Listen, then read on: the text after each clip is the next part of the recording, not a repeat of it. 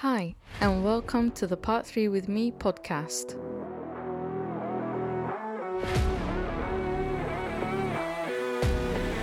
The show that helps Part 3 students jumpstart into their careers as qualified architects and also to provide refresher episodes for practicing architects. I am your host, Maria Scudari. And this week, we will be talking about health and safety in construction. So today's episode meets PC3 of the Part 3 criteria. So today's episode essentially covers the key aspects clients, designers, and others should be aware of in making sure construction work is done safely and without risks to health and safety. So, health and safety laws that apply to construction companies are usually enforced by an inspector from the HSE, the Health and Safety Executive. However, some smaller jobs uh, inside offices, shops, and similar premises are the responsibility of inspectors from the local authority. So, the initial steps with health and safety in construction would be to make sure the working environment achieves healthy and safe working conditions before work begins and ensure the proposed work won't be putting others at risk and that all issues have been planned, organized, controlled, monitored, and reviewed accordingly. So, firstly, the work should be planned, meaning gathering as much health and safety information about the project and the proposed site before work begins. So, find out about the history of the site and its surrounding, and if there are any unusual features which may affect the work. Uh, any specific concerns to keep in mind is um, checking for asbestos or other contaminants, uh, any overhead power lines and underground services, any unusual ground conditions, any public right of way, nearby schools, footpaths, roads, or railways, or any other activities going on at the site. This information should be found within the pre construction information, which is prepared by the principal designer. So, following the information gathered, the next step would be to organize the work so a suitable trained person uh, to supervise the work should be identified, and the HSE should be notified in writing before construction um, work begins. So the works should be notified using the F10 form to the HSE. Uh, if the works are expected to last longer than 30 days or involve more than 500 person days of construction work. And then a copy of the notification details should be displayed uh, at a place uh, on the site where it can be easily read. So then, once the works have been notified uh, to the HSE, then the site should be set up ready for works to commence. So the first item would be to provide access to the site for people and vehicles and plan how vehicles will be kept clear of pedestrians uh, at vehicle loading and unloading areas, uh, any parking arrangements, and maneuvering places and areas. So then, construction work should be fenced off and suitably signed, protecting the general public from site dangers and the site from vandalism and theft. So, if the site is to be shared with others, an agreement should be put in place on who has control of which area. So, then, as part of the site setup, welfare facilities should be put in place. So, everyone who works um, on site has access to adequate toilet and washing facilities, a place for preparing and consuming refreshments, and a place for storing for plant materials, waste, uh, any flammable substances and hazardous substances, and a space for drying clothing and personal protective equipment.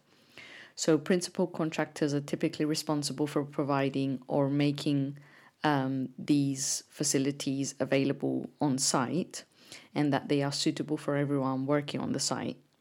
So, adequate lighting should also be provided throughout the site for people to see their work and move about the site safely. So, where adequate natural lighting isn't available, artificial lighting should be provided and emergency routes should be kept well lit while there are workers on site.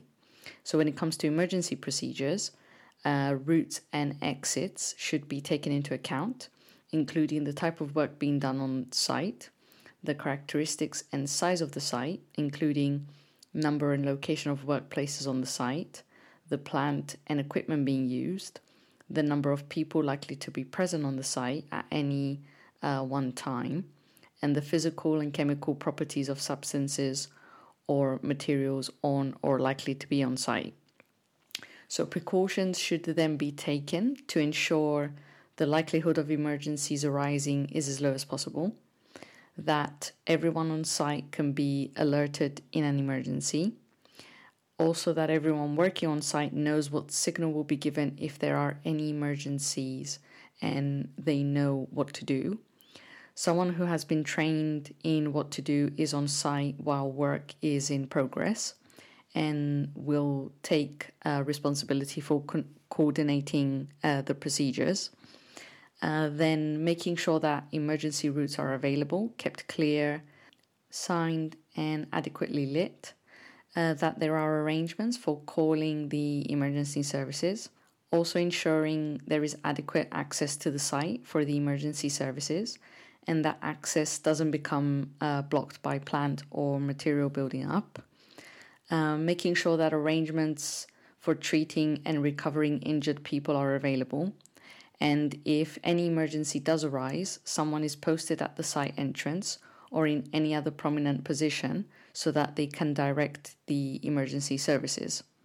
So, in the case of an emergency of someone being injured on site, the Health and Safety First Aid Regulations 1981 require employers to provide adequate and appropriate equipment, facilities, and personnel to enable first aid to be given to employees if they are injured or become ill at work. So, the minimum provision for all sites is a first aid box, an appointed person to take charge of first aid arrangements, and information telling workers the name of the appointed person or first aider and where to find them.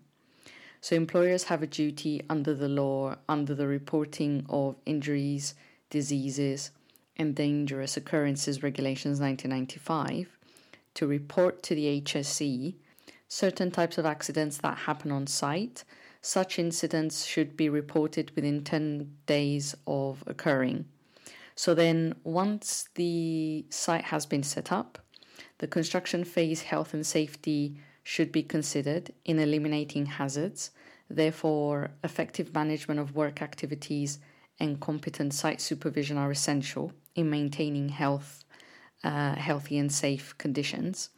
So, as we covered in the previous uh, risk assessment episode, before work starts, hazards should be considered and how they can be avoided altogether how risks can be controlled, the best way in controlling them, and deciding what needs to be done and making sure it happens. So, people visiting or working um, on site should therefore receive the necessary information about the site hazards and the steps that have been taken to control the risks. So, the principal contractor has a duty to ensure that only authorized people are allowed where construction work is being done.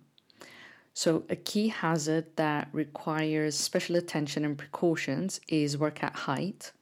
So, where it cannot be avoided, putting measures in place to prevent falls from height should be first priority, such as using work equipment that protects all those at risk, such as uh, fall protection equipment used as a work restraint uh, system. And such systems prevent uh, workers from getting into a full position as they are physically unable to get close enough to the open edge. But one of the problems in using uh, fall arrest equipment is that it only protects a person if they wear the harness properly, and harnesses shouldn't be used unless a suitable positioned uh, anchorage is specified. So, use of such equipment requires a high degree of training, competence, and supervision. So, among a number of other hazards, Another key item that requires specific consideration and management is the proper planning of site traffic to minimize the number of vehicle movements by um, providing car and van parking for the workforce and visitors away from the work area and strictly controlling uh, parking within the work area. Also, um, gates or barriers are promoted to be used to control entry into the work area and display procedure for obtaining entry. and also the location of stores uh, and goods receiving uh, areas need to be planned uh, to reduce any need for delivery vehicles to travel through the site. And also, appropriate speed limits will also need to be set. And the need for vehicles to reverse needs to be planned to avoid it as much as possible. But if there are areas where vehicles have to reverse, the area should be sufficiently planned in order to provide the driver with sufficient uh, direct vision behind the vehicle and the vehicle must be fitted with reversing alarms and vision aids and a trained signaler to control the maneuvering. And there should also be provision uh, to be made to provide separate walkways between vehicles and pedestrians. Now, when it comes to demolition, dismantling, and structural alterations, these also require careful consideration and planning under the construction phase health and safety. Um, so, such works require careful planning and execution by contractors. And a key thing to note here is that the CDM regulations apply to all demolition and dismantling work. And it is vital that clients fulfill their legal obligation to provide information about the structure to be demolished, meaning a pre demolition structural survey needs to be commissioned from a structural engineer then the principal contractor, who may also be the demolition contractor, must coordinate and manage the health and safety issues during the demolition works. So, the key to developing a safe system of work is choosing a work method that keeps people as far away as possible from the risks. So, the proposed working methods should be detailed in a health and safety method statement before work starts and the site should be surveyed for hazardous materials and structural conditions beforehand. So, a key element that must always be considered for the safe working in construction is the use of protective equipment to protect workers against injuries. So, this includes the use of hard hats, given on almost all sites there is a risk of injury from falling items, and these should be addressed by providing suitable head protection. Another piece of protective equipment is the use of suitable footwear, which includes boots with steel toe caps and midsoles, and the use of goggles and safety spectacles for eye protection from flying objects, uh, sparks, radiation, and chemical splashes.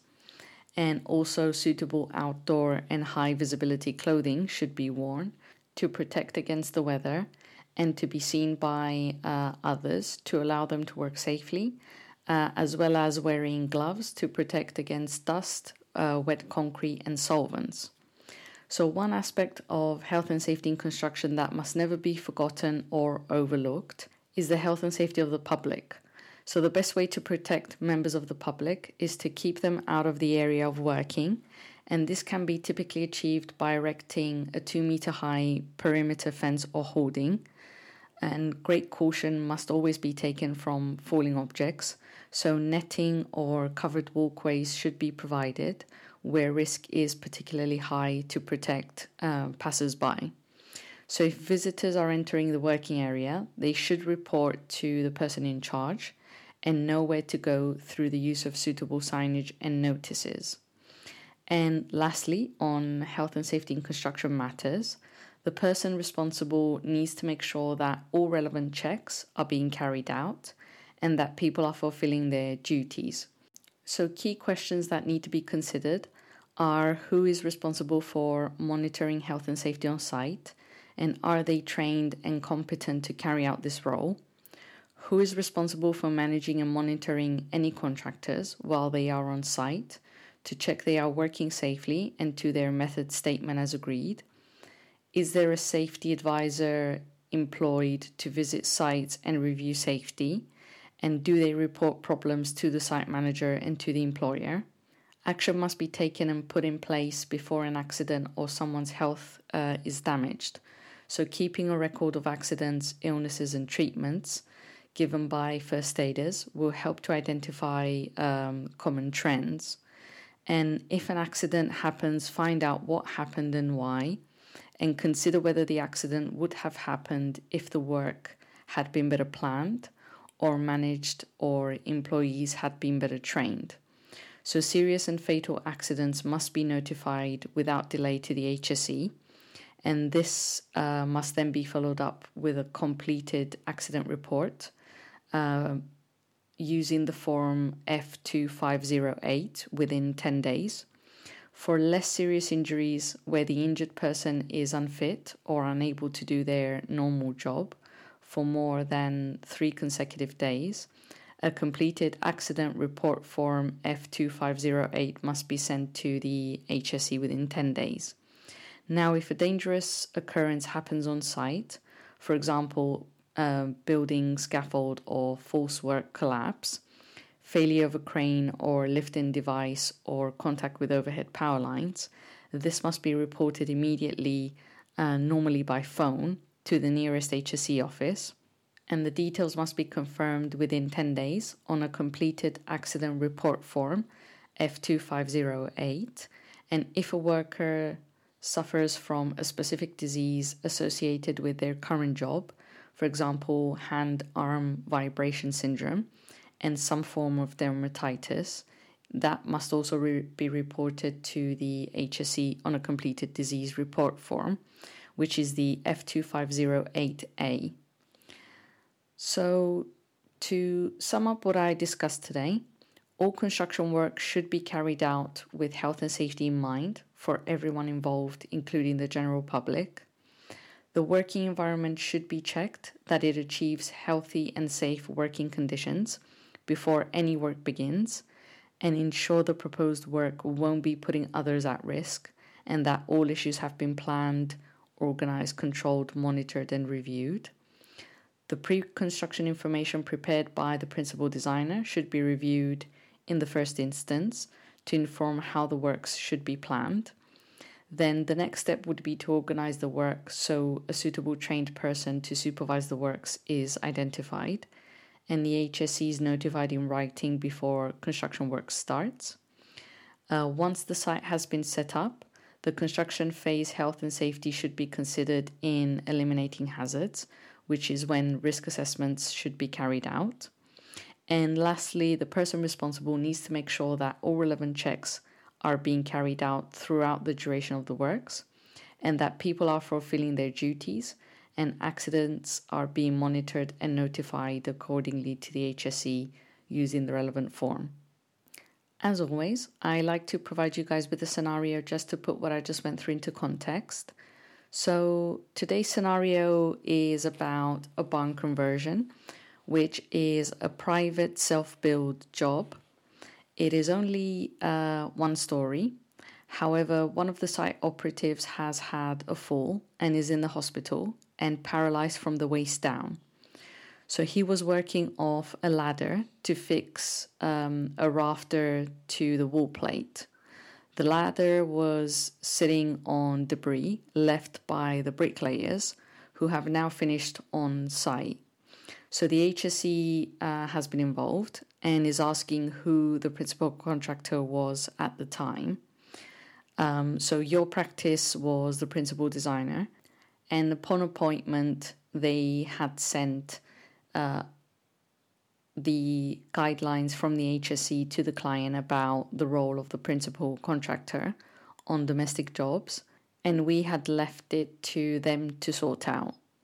So, what happened was the client put themselves down as principal contractor on the tender invitations to the contractors and on the F10 forum, and he has only gone on site to observe the works so he said maybe the principal contractor is whoever is on site at any one time. And uh, he made no reference to uh, health and safety matters in the invitation to tender or the appointment letter. So, as part of um, what you need to do, you need to draft uh, a letter setting out how CDM regulations work in this instance and what the client should have done and the repercussions uh, of this incident. Then you are also expected to prepare a memo considering how the HSE might view um, the practice, given this is a lay client dealing with a self build project, and that we uh, are paid to do monthly visits. And a key thing to note is that as a practice, we weren't on site at the date of the incident, but we saw the mess that was left by the bricklayers. So, first, you will start with the letter to the client, setting out the CDM regulations and how they work in this instance. So, you would start by saying, um, obviously, that the reason for this letter is to assist uh, them in understanding their duties under the CDM regulations 2015 and how these will apply to the current incidents and the likely repercussions which may occur. So you can go on to say that, firstly, um, we would like to outline how uh, CDM work at this instant and their duties under them. So, since this is a self build project, their duties as client fall under the duties of a domestic client. And since they were arranging the appointment of the various contractors and coordinating the site, they are considered to be their own project manager and therefore taking on control of construction work. However, since they appointed a number of individual contractors to carry out different packages of the work, they would be expected to advise um, the client on any specialist matters within their own activities and therefore the HSE would expect um, the client's role to be limited to coordinating and managing and not supervising the contractors on site. So the individual contractors under self build projects are expected to plan, manage, and monitor their own work in compliance with uh, CDM 2015.